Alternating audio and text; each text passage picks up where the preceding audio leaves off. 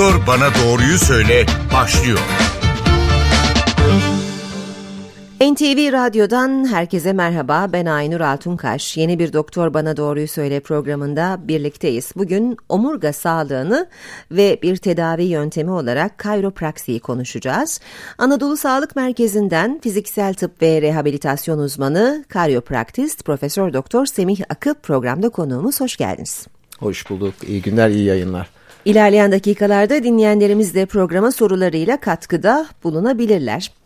Ee, Sayın Akı hemen hepimizin hayatının bir dönemi bel ağrısıyla, sırt ağrısıyla ya da boyun ağrısıyla geçiyor. Ee, bu ağrıların sebebini bilmek e, ve tedavinin tabii ona göre yapılması önemli. Fakat biz bunu her zaman ayırt edemeyebiliriz. Ağrıları birbiriyle karıştırıyor olabiliriz. Öncelikle e, bununla başlayalım isterim. Örneğin e, bir topuk dikeni bel ağrısına sebep olabilir ya da çenede bir sıkıntı e, ya da boyunda bir sıkıntı baş ağrısına sebep olabilir. Bu ağrıları birbirine e, karıştırmamak ya da ayırt etme noktasında ne yapabiliriz? E, her şeyden önce şunu belirtmek gerekiyor. Bel ağrısı demek aslında belden kaynaklanan ağrı anlamı taşımıyor. Çünkü vücuttaki kas iskelet sistemi birbirleriyle çok ilintili çalışan eklemlerden meydana geliyor. Az önce de sizin dediğiniz gibi mesela bizde şöyle bir e, ifade vardır. Özellikle ben çok severim o ifadeyi. Bir düz tabanlık çene ekleminde ağrı yapar derler. Gerçekten doğru bu. Çünkü bunu bir e, saatin dişli çarkları gibi düşünün. Ve bu çarklardan bir tanesi aksamaya başladığı zaman hı hı. bir süre sonra bütün sistem bozuluyor. Onun için bir ayak bileği eklemi diz eklemiyle, bir diz eklemi kalça eklemiyle, kalça eklemi omurga ile omurga çene eklemiyle bir bütün halinde çalışır. Onun için onlardaki herhangi bir problem kaynağı bel olmasa bile bel ağrısı nedeni olabiliyor.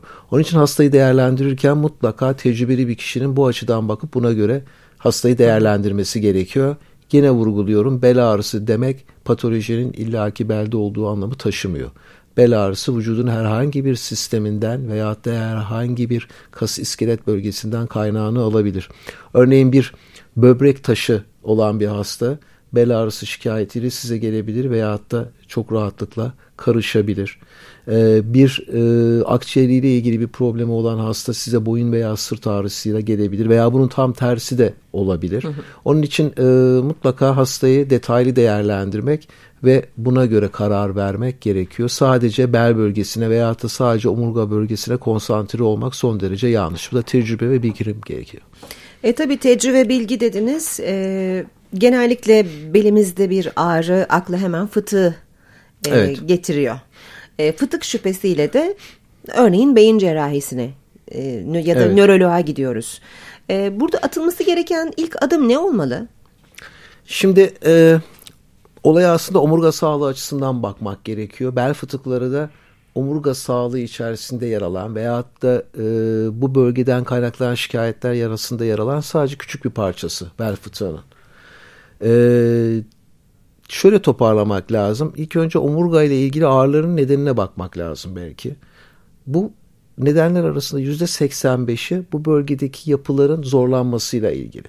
Yani bu bölgede fıtık dışında ağrıya neden olabilecek bir sürü yapı var. Bu bölgede kaslar var, bu bölgede eklemler var, bu bölgede bağlar var, bu bölgede kemik doku var. Bunların hepsi başlı başına bir ağrı nedeni.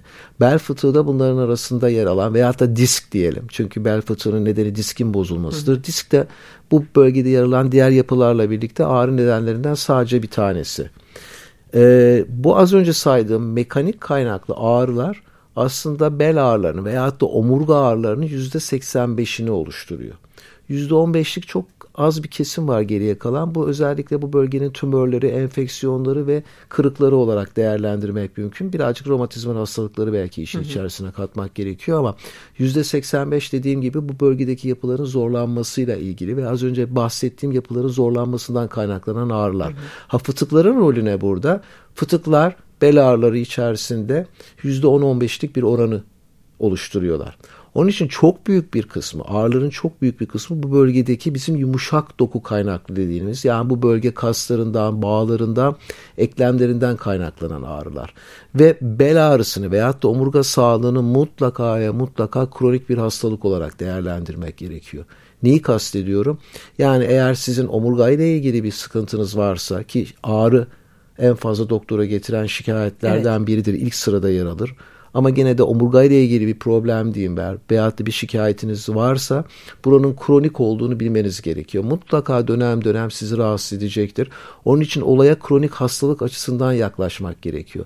Nasıl bir şeker hastalığı kronik bir hastalıksa, nasıl kemik arimesi, osteoporoz kronik bir hastalıksa bel ağrısı, boyun veyahut da sırt ağrısı da kronik bir hastalıktır ve mutlaka ona göre yaklaşımda bulunup ona göre hastanın tedavi edilmesi gerekiyor. Neyi kastediyorum? Tedavi derken sadece anlık tedaviler, sadece ilaç verip hastayı göndermek veyahut da sadece ameliyat edip Hı. hastayı göndermek veyahut da bir takım şeyleri söyleyip hastayı göndermek son derece yanlış bir yaklaşım.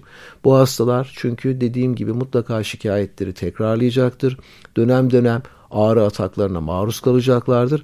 Onun için bu hastaların rehabilite edilmeleri gerekiyor. Rehabilite edilmeleri gerekiyor derken şunu kastediyorum. Bu hastaların eğitilmeleri gerekiyor. Bu hastaların uygun egzersiz verilmesi gerekiyor. Uygun medikal tedavilerin, ilaç tedavilerinin verilmesi gerekiyor.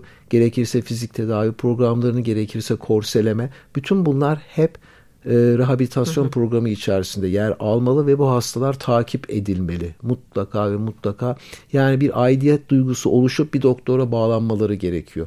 Bununla ilgili gerçekten e, bu konuya hakim olan bir doktora bağlanıp sürekli takip edilmeleri gerekiyor. Dediğim gibi kronik bir hastalık olduğu için de rehabilitasyon son derece önemli. Onun için sadece anlık yaklaşımlarla bu akut hecmeleri veyahut da atakları geçirmek hastanın tedavi ediliyor anlamı taşımaz hiçbir zaman. Egzersiz bu e, takip kısmının neresinde? Şöyle, e, rehabilitasyonun temelini egzersiz oluşturur. Egzersiz özellikle omurga sağlığı açısından son derece önemli bir kriter. Hatta son e, dışarıda da konuştuğumuz gibi Oxford'da yapılan bir yayın var gene ki biz bunu biliyorduk zaten. Hı hı. Yapılan yayınların hepsi bunu destekler nitelikte. Omurga sağlığıyla ilgili problemi çözmek için egzersiz ilk sırada yer alıyor. Egzersiz programı oluşturmadığınız zaman bu problemle başa çıkmanız mümkün değil. Bu olmazsa olmazı arasında. Egzersiz vermediğiniz hiçbir hastayı bu açıdan tedavi etmeniz mümkün değil. Onun için hastaların ve doktorların da bunu çok iyi bilmesi gerekiyor. Ha egzersiz bu kadar önemliyken o zaman işin içerisinde hangi branş var? Rehabilitasyon var, fiziksel tıp evet. var. Onun için kronik hastalık dediğimiz zaman omurga sağlığıyla ilk ilgilenmesi gereken branş fiziksel tıp ve rehabilitasyon uzmanları olmalı ve bu konuda birikimlerini hastaya sunmaları gerekiyor. Zaten hastaya cerrahi gerekiyorsa o hastalar mutlaka yönlendirilecektir veya romatizmal bir hastalıksa romatizmal bir hastalık olarak değerlendirilecektir veya bir kırık varsa ortopediye zaten hı hı. Ama dediğim gibi bu hastaların yüzde 85'i 90'ı e, rehabilitasyon açısından tedaviye gerektirim, gereksinim gösteren ve bu şekilde tedavi edilebilen hastalar. Niye? Çünkü kronik hastalık. Niye takip edilmesi gereken hastalık? Bu da rehabilitasyonu ve rehabilitasyon uzmanının önemini ortaya koyuyor. O zaman şunu anlıyoruz. E, kronik bir e, durum bel ağrısı ve hayatımızın belli dönemlerinde tekrarlanabilir, takip edilmeli. Her e, fıtık ameliyat edilmeden de tedavi edilebilir. Egzersiz bu işin hemen hemen merkezinde. Evet, egzersiz, hasta eğitimi son derece önemli. Ama ee, tabii egzersiz derken e, bir fiziksel tıp ve rehabilitasyon uzmanıyla beraber yapılan egzersizin e, bir kısmının evde de yapılması gerektiğini biliyoruz. Evet. E, burada dersimize iyi çalışmadan çalışmadığımız zaman e, yanlış sonuçlar ya da e, hani başarılı olamayan bir tedaviden de söz ediyor olabiliriz değil mi? Yani şöyle söyleyeyim. E, egzersizi aynı ilaç gibi düşünsün hastalar. Yani nasıl doktora gittiğiniz zaman, mideniz ağrıdığı zaman veyahut da başınız ağrıdığı zaman size bir ilaç veriliyorsa egzersiz de bir reçeteye bağlı bir program olarak hastaya sunulmalı. Siz ilaç yazarken yani şöyle bir e, durumla karşılaşsanız mesela mideniz ağrıdığı zaman bir doktora gitseniz benim midem ağrıyor dediğiniz zaman hasta e, doktor size reçete şey çekmecenin gözünü açıp al sana mide reçetesi dese hoşunuza gider mi? Egzersiz de aynı böyle. Onun için hastanın eline verilen internetten indirilmiş veyahut da oraya böyle masanın yanına dizilmiş bir takım egzersizlerden al sen buradaki egzersizleri yap demek kadar sakıncalı bir şey yok. Hı hı. Çünkü egzersiz kişiye özel olmalı. Herkes farklı.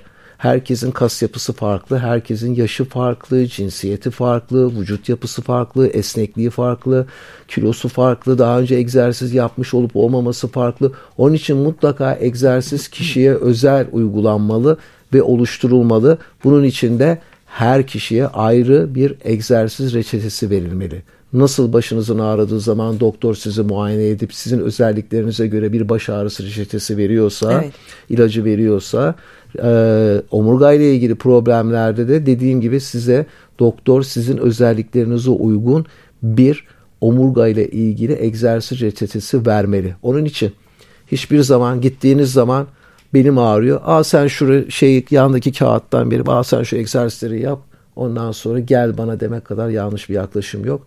Son derece hastaya fayda yerine zarar veren bir uygulama tarzı. Ya da hastalar kendi kendinin doktoru olmasın. İnternetten de erişilebilen bazı bilgiler var. Ben bunları yaparım Son geçer gibi bir yanlış. yanılgıya da düşmesinler. Son derece yanlış çünkü oradaki yapılanların çoğu hastaya fayda yerine zarar veriyor. Mesela Bunlar sakatlıkla da sonuçlanabilen tabii, yanlışlar oluyor tabii, mu? Tabii sakatlıkla çünkü zorluyorsunuz neticede uygun egzersiz. Çünkü egzersizin süresi önemli, cinsi önemli, şiddeti önemli, kombinasyonu önemli. Hangi egzersizle başlayacağınız, hı hı. daha sonra hangi egzersizle devam edeceğiniz bütün bunların hepsi hepsinin bilinçli bir şekilde ortaya konması gerekiyor.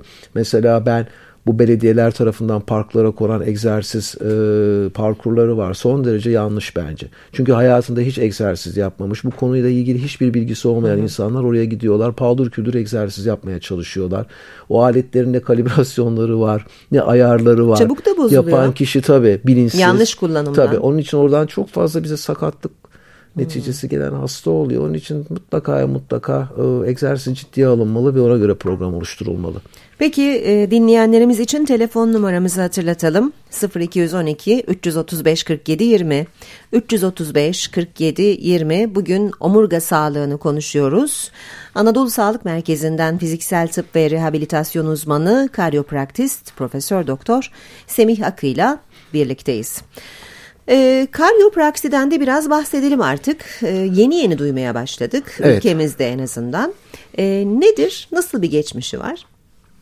Şimdi kayropraktist uygulama omurga sağlığı içerisinde yer alan modalitelerden bir tanesi. Aslında bu az önce saydığım e, kronik olarak değerlendirdiğimiz omurga sağlığı uygulamalarından bir tanesi de kayropraktik uygulamalar oluşturuyor. Gerçekten yurdumuzda çok daha yeni yeni biliniyor ve tanınıyor. Ama geçmişi oldukça eski. Ee, ilk başlangıcı Amerika Birleşik Devletleri, Amerika kıtası. Ee, ilk başlangıç yılları da genellikle Amerikan İç Savaşı sırasında hı hı. ortaya çıkan ve felsefesi olan bir uygulama aslında. Yani Doğu e, tıbbına baktığınız zaman nasıl bir Tai Chi'nin, akupunkturun e, felsefesi hı hı. var ise veya yoganın bir felsefesi var ise e, karyopraktik uygularında bir batı felsefesi var. Nasıl bir felsefe? E, şöyle söyleyeyim. Her şeyden önce bunu ilk başlatan kişi bir din adamı.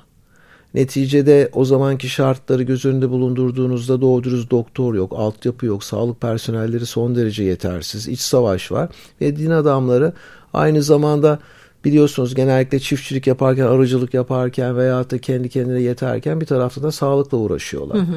Ve ilk olarak bir e, Didi Palmer dediğimiz bunun kurucusu olan din adamı sağ bir kişinin omurgasına müdahale ederek tekrar işitmesini sağlıyor. Bu bir dönüm noktası oluyor. Ve bu aşamadan sonra oldukça ün kazanıyor. Ve neticede omurga sağlığıyla ilgili e, Didi Palmer bu de omurga sağlığıyla ilgili e, Didi Palmer bu işi e, kuruyor ve sonrası geliyor. Şu anda tabii çok farklı bir noktadayız. Yani felsefesi olan veyahut da bu şekilde bir spiritüel olan bir yaklaşım şu anda bilimsel bir temele oturmuş durumda. Yapılan çalışmalar, yıllar içerisindeki uygulamalar, uygulamaların farklılığı, geliştirilmesi, hatta bir takım enstrümanların işin içine girmesi. Mesela biz drop table dediğimiz bir takım özel masalar kullanıyoruz. Ayrıca bir takım uyarıcı e, bir takım e, aletler kullanıyoruz tedavi sırasında.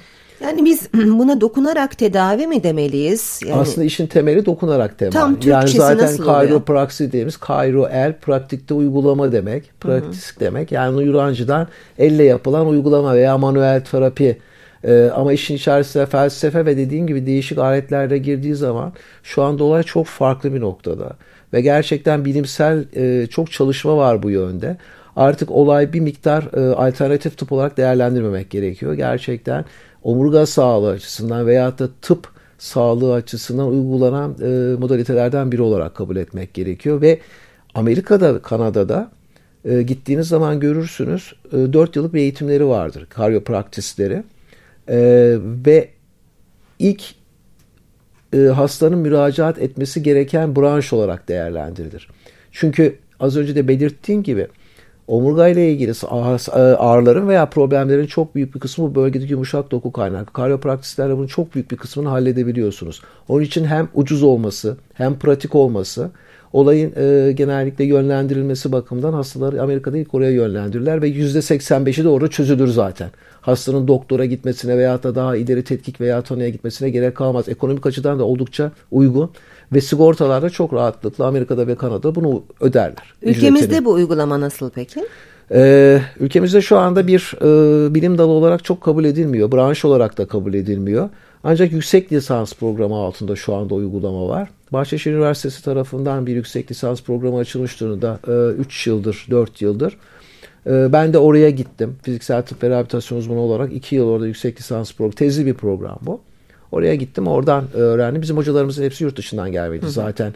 E, şu anda lisans olarak bu işi yapan Türkiye'de 6 veya 7 kişi var. Diğerlerinin hiçbirinin bu konuda gerçek yetkisi yok. Bu 6-7 kişinin de hepsi yurt dışı kaynaklı zaten. Bizim 3 tanesi bizim hocamızdı. iki tanesi Amerika'dan, bir tanesi Kanada'dan. Ee, biz bu işi orada öğrendik. Evet. Tabii e, temelinizde fiziksel tıp ve rehabilitasyon uzmanı olduğunuz için ve kas iskelet sistemine oldukça hakim olduğunuz için olayın felsefesini ve pratik yönünü bu yüksek lisansta oturtuyorsunuz. Onun için bu konuyla e, yabancısı olmadığım için çok rahat oldu evet. bunu uygulamaya geçirmek. Peki 0212 335 47 20 335 47 20 Profesör Semih Akı'yla birlikteyiz. Karyopraktik uygulamaları omurga sağlığını konuşuyoruz. Ee, bu karyopraktik uygulamalarla hangi hastaları tedavi ettiniz? Hangi durumdaki hastaları ve etmeye devam ediyorsunuz? Az önce de belirttiğim dediğim gibi e, omurga ile ilgili problemi olan, ağrısı olan hastaların ilk müracaat etmesi gereken hı hı. E, bölüm yurt dışında olarak değerlendirirseniz karyopraktik uzmanları. Ama ülkemizde bu tanınmadığı için fiziksel tıp ve rehabilitasyon uzmanları olmalı. Bence omurga ile ilgili problemlerde e, diğer branşlara yapılan müracaatları ben çok doğru olarak değerlendirmiyorum. Eğer bir fiziksel tıp ve rehabilitasyon uzmanına müracaat ederseniz Nedenini de az önce belirttiğim gibi zaten olayın %85'i aslında hı hı. mekanik kaynaklarlar. Onun için sizin probleminiz mutlaka orada çözülecektir. Zaten çözülmese bile eğer ameliyatlık bir durumunuz var ise mutlaka bu fiziksel tıp ve rehabilitasyon uzmanı sizi ilgili branşa ortopedi ise ortopedi, beyin cerrahi ise beyin cerrahi, romatologsa romatolog zaten yönlendirecektir. Öbür türlü yapmak ters kulağınızı, ters elinizi göstermek gibi oluyor. Yani bizi ağrılardan tamamen kurtaracak bir yöntem midir bu? Ee, ve ne kadar süreli bir tedavidir? Şöyle söyleyeyim ağrılardan tamamıyla kurtaracak bir yöntem derken yöntemlerden sadece bir tanesidir. Veyahut da yöntemlerin arasında yer alması gereken hı hı. E, bir uygulama olmalıdır. Ama az önce de belirttiğim gibi e, omurga sağlığı kronik bir hastalıktır. Ömür boyu mutlaka e, gözetim altında bulunması gereken ve ilgili doktor tarafından takip edilmesi gereken bir problem olarak değerlendiriyorum. Daha önce de belirttiğim gibi yani şu anda teknolojinin gelişmesine bağlı olarak o kadar güzel kavramlar ortaya çıktı ki mesela son yıllarda tek neck, tek back dediğimiz bir kavram var. Bunun anlamı şu teknolojiye bağlı boyun veya teknolojiye bağlı sırtla ilgili problemler. Bu biraz uzun bir konu. İsterseniz birazdan e, geçelim ona. Şu anda bir dinleyicimiz hatta ee, size bir soru yöneltmek istiyorlar. Merhaba yayındasınız. E, merhaba. Buyurun sizi dinliyoruz. E, benim e, boynumdaki omurumda daralma var. E, ne yapmam gerekiyor? Ne gibi işlemler gerekiyor? Doktor onu sormak istiyorum. Geçmiş olsun. Ha, geçmiş olsun her şeyden önce. Şimdi omurga ile ilgili daralmanın nedenine bakmak gerekiyor. Biz genellikle daralmaları birkaç e, sınıf altında değerlendiririz. Özellikle difüz dediğimiz yaygın bir daralma varsa veyahut da konjenital bir darlık ise e, rehabilitasyon mutlaka işin içerisinde ön planda yer almalı. Ancak çok lokal bir daralma ise yani çok mevzi belirli bir bölgede herhangi bir nedene bağlı daralma ise bunu cerrahi açıdan da halletmek mümkün. Ama sizin sesinizden biz ben genç bir hasta olduğunuzu genellikle algıladım. Ee, onun için nedeni daha çok difüz veya konjenital olabilir diye düşünüyorum. Bu tamamıyla bir tahmin tabii. Muayene etmeden veya da MR'ınızı görmeden çok kesin bir şey söylemek mümkün değil. Ama şunu çok rahatlıkla söyleyebilirim ki daralmada gene az önce bahsettiğimiz gibi uygun spor ve egzersiz mutlaka sizin yaşantının kalitenizi önemli miktarda arttıracaktır. Ha ilave olarak cerrahi gerekiyor mu gerekmiyor mu onu daha sonra belki konuşmak gerekiyor. Peki teşekkür ediyoruz dinleyicimize. Şimdi teknoloji kaynaklı ağrılardan e, söz edecek biraz vaktimiz var. Evet, e, şimdi teknek ve tekbek dediğimiz bir kavram ortaya çıktı. Bu tamamıyla yaşam e, tarzıyla ilgili bir problem. Özellikle e, İstanbul'da yaşıyorsanız veya da büyük kentte yaşıyorsanız bir e, yaşam e, şeklinizi veya da zamanınızı değerler baktığınız zaman şu ortaya çıkıyor. Sabahleyin kalkıyorsunuz. E, ilk başta te, cep telefonunuza bakıyorsunuz. İşte dün gece ne oldu veyahut da e, mesajlarınıza bakıyorsunuz. Bir şekilde Instagram kullanıyorsunuz ona evet. bakıyorsunuz. Ona bir vakit geçiriyorsunuz. Ondan sonra özel arabanız varsa özel arabanıza biniyorsunuz. Veyahut da yoksa serviste veyahut da toplu taşıma aracıyla seyahat ediyorsunuz. Özel aracınızda en az bir saat belki yolda kalıyorsunuz İstanbul'da. Veya servisteyseniz uygun olmayan pozisyonlarda evet ben bir buçuk saatte geldim mesela evet. buraya bugün. Uygun olmayan pozisyonlarda uyuyorsunuz. Zaten e, servislerin koltuklarının ergonomisi daima tartışılır. E, beliniz bir anda, boynunuz, başınız bir yana gidiyor evet. ve bu şekilde bir zaman geçiriyorsunuz. Daha vücudunuz kendinizi toplamamışken sabah ilk erken saatlerinde. İşe gidiyorsunuz, ne yapıyorsunuz işte? Gene ya cep telefonunuza bakıyorsunuz veya da uzun süre bilgisayar karşısında oturuyorsunuz. Gene omurgaya binen bir yük bir vakit geçirme. Özellikle biz toplum olarak egzersiz yapma alışkanlığımızda olmadığı için bunu tolere edebilecek veya da bunu kompanse edecek herhangi bir şey de yapmıyoruz. Ve iş yaşam e, iş yaşamımızda bu şekilde geçiyor. Dönüş tekrar trafik, tekrar servis. Akşam ne oluyor?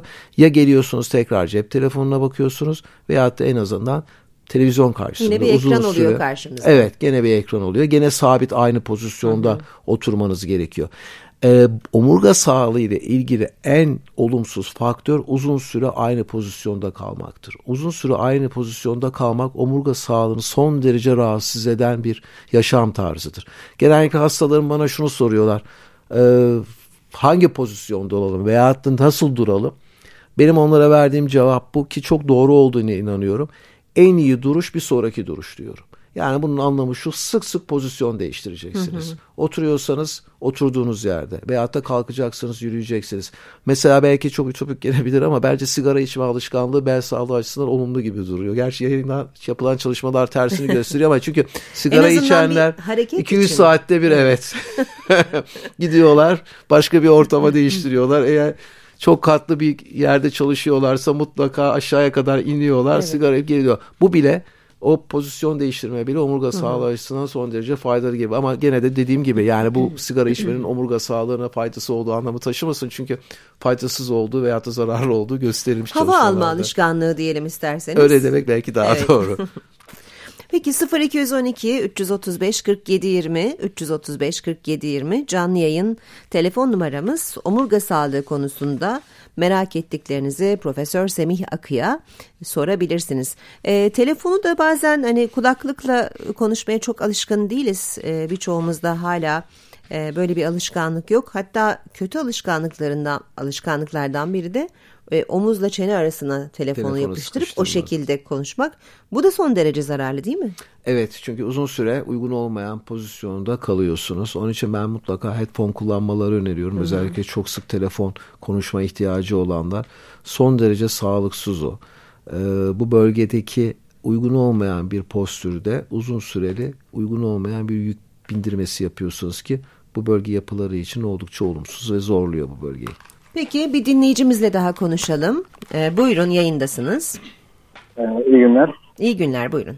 Ee, ben e, bir sorum olacaktı da bu bende biraz kambuluk var. Yani yaşım 30. E, kambuluk böyle ilerliyor. Hani bunun için ne yapmam gerekiyor? Acaba hocamızın önerisi var mıdır? Hani evet kambuluk. Evet. Ee, şimdi her şeyden önce derecesini ortaya koymak gerekiyor veyahut da ilerleme gösteren bir kamburluk mu değil mi bunu ortaya koymak gerekiyor. Çünkü genç yaşlarda özellikle bu tür kamburlukların ilerleme hızı son derece hızlıdır. Ancak daha ileri yaşlarda omurga esnekliğini kaybettiği için bu kamburlukta veyahut da bizim kifoz dediğimiz öne doğru eğilme pozisyonunun ilerleme hızı son derece düşer. Ama ben omurgayı daima e, bir tostun e, peyniri gibi düşünüyorum. Yani bu peyniri eğer omurga olarak düşünecekseniz tostun iki tane ekmeği var biliyorsunuz. Bunlardan arkadaki e, ekmeğini sırt kasları olarak öndeki ekmeği de karın kasları olarak düşünmek gerekiyor. Omurgayı ortada dik pozisyonda tutan bu kaslardır. Nasıl tostaki ekmekler ortadaki peynire bası yapıp onu bu pozisyonda tutuyorlarsa omurgayı da uygun pozisyonda tutan bu arka sırt kasları ve öndeki karın kaslarıdır.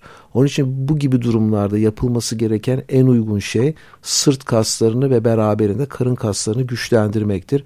Buna uygun spor ve egzersiz genellikle biz tavsiye ediyoruz. Omurga ile ilgili deformasyonu veya da bu tür eğriliklerde abartısı olanları. Peki teşekkürler geçmiş olsun diyelim. Ee, bir başka dinleyicimiz daha size soru yöneltmek istiyorlar. Buyurun yayındasınız. Ee, iyi günler diliyorum. Değerli hocama da iyi günler diliyorum. Ee, benim bir sorum olacaktı ama e, biraz geç açtım radyoyu. E, hocamın ihtisas alanına mı geliyor acaba? Bel ile ilgili bir sorum olacaktı. Evet dinliyorum. Dinleyelim. Hocam bana bel fıtığı e, teşhisi konuldu. Yani kuyruk sokumu kemiğinin hemen biraz üstünde. E, bununla ilgili e, MR sonuçlarında e, yapılan tetkiklerden sonra da e, fizik tedaviye başlamam istendi. Evet. E, bunun için yüzme deniyor. Ben Evet. sürekli hani satış işiyle uğraşıyorum bir özel kurumda ve e, zamanımın yüzde yetmişi araba içerisinde oturarak geçiyor. Hı hı. Yani omurgamı düzeltmeye çalışsam da e, günde 10 bin adımı e, en azından 7-8 bin adım adım ölçerle hani e, 8 ila 9 bin adım arasında gitsem de omurgamı sürekli düz tutmaya çalışıyorum. Benim yapabileceğim başka bir şey var mı? Yani fizik tedavi alıp yüzme yapıp yani hareketlendirdikten sonra ben omurgamı daha fazla nasıl koruyabilirim? Bir e, araba kullanan çalışan olarak. Şimdi şöyle söyleyeyim. e, omurga sağlığı içerisinde daha önce de konuştuğumuz gibi egzersiz son derece önemli. Onun için bu Evet. bölgeye yönelik egzersiz veya da spor yapacaksınız ki yaptığınız doğru aslında. Bizim spor olarak önerdiğimiz ilk aktivitelerden bir tanesi yüzmedir. Özellikle haftada 3 ila 5 gün sırt üstü ve normal stili kombine etmek. Çünkü bu bölgedeki hem karın kaslarını hem de sırt kaslarını e, güçlendirip omurgaya önemli miktarda destek verecektir. Ama biliyorsunuz ki ülkemiz şartlarında hem yer bulmak çok zor hem zaman bulmak birazcık da zahmetli gidiyorsunuz, giyiniyorsunuz, soyunuyorsunuz, duş alıyorsunuz. Onun için yüzmeyi mutlaka uygun egzersizlerle desteklemek gerekiyor. Fizikten tedavi dendiği zaman aklınıza şu gelsin. Egzersiz ağırlıklı bir program olması gerekiyor. Ya kısa gidip orada bir takım size aletlerin bağlanmasının çok bir faydası yok, esprisi yok. Onun için sizin gideceğiniz e, bir e, rehabilitasyon merkezinde, fizik tedavi merkezinde mutlaka size bu bölgeyle ilgili uygun egzersizlerinizin verilip o egzersizleri de sizin her gün en az 10-15 dakika yapmanız gerekiyor. Onun dışında ne yapabilirsiniz? Yüzme dedik, egzersiz dedik, pilates iyi gelir. Bilinçli olarak yapılan ama size uygun bir pilates programı. Bunun dışında bu bölgedeki kaslardaki gerginliği azaltmak için yoga programları uygun olabilir. Gene uygun bisiklet programları sizin bu bölgeyle ilgili problemlerinizi önemli miktarda azaltacaktır. Dediğim gibi bu bölgeyi mutlaka hareketlendirip, güçlendirip koordinasyonunu arttırmak gerekiyor. Az önce saydığım sportif aktiviteler ve egzersizler de sizin işinizi görecektir diye düşünüyorum. Geçmiş olsun diyelim. Çok teşekkür ederim. Son bir sorum olacak ama e, yüzme dediniz hocam. Yüzmeyi hani e, tatildeki yüzme kıvamında mı olması lazım? Yoksa belli bir saat dilimi veyahut da zaman içerisinde mi yüzmek? Yani yürüyüş var, hani koşu var veyahut da Şu- hızlı tempolu yürüyüş. Bunu nasıl ayırt edebiliriz? E, Şöyle söyleyeyim aslında? çok tempolu veyahut da e, bir şekilde e, profesyonel yüzmeyi gerektirecek bir uygulama içerisine girmeniz gerekmiyor. Önemli olan su içerisinde mutlaka hareket edip suyun desteğini almak. Çünkü suyun içerisine girdiğiniz zaman suyun kaldırma kuvvetinden istifade ediyorsunuz. Üç boyutlu bir ortamda omurganızı her yöne hareket ettirme şansı buluyorsunuz. Onun için yüzme aslında işin birazcık e, daha böyle belirtici bir ifadesi oluyor. asıl yapılması gereken su içi egzersizler veya su içi aktivite diyelim daha doğru olacak. Anladım. Çok Peki. teşekkür ederim. değerli Geçmiş olsun. Biz de teşekkür ediyoruz. Sonları artık programın son dinleyicimizle konuşalım. Buyurun yayındasınız. E, hatta mısınız? Evet evet dinliyorum. Buyurun yayındasınız sizi dinleyelim. Ee, teşekkürler iyi yayınlar öncelikle. Ee, hocama benim sorum şu şekilde olacaktı. Ee, iki hafta önce e, ani bir hareket neticesinde bel bölgemde bir ağrı hissettim.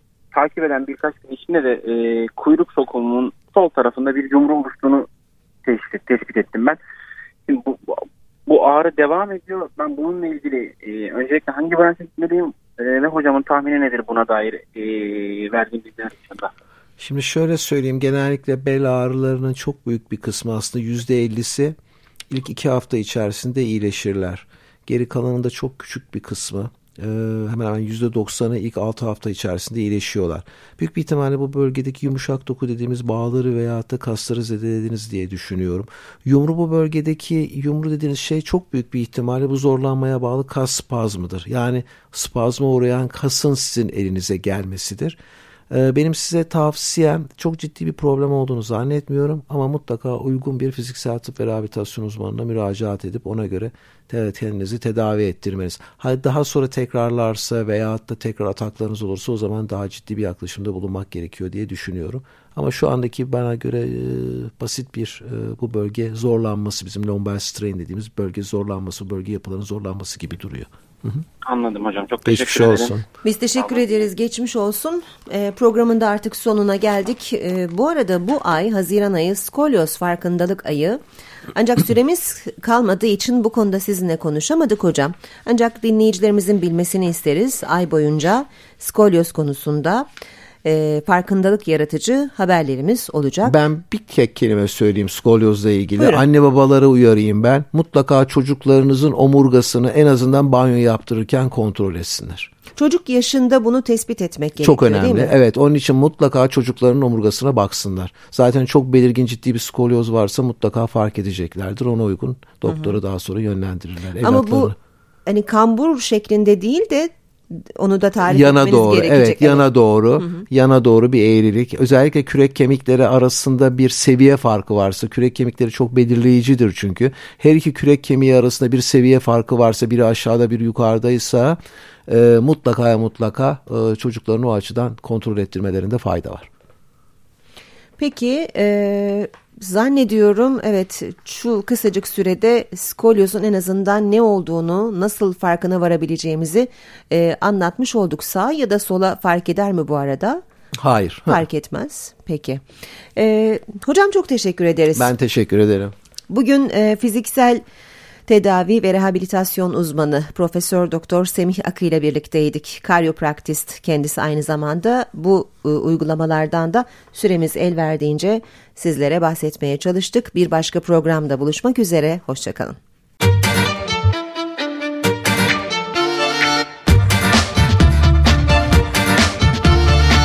Doktor bana doğruyu söyle.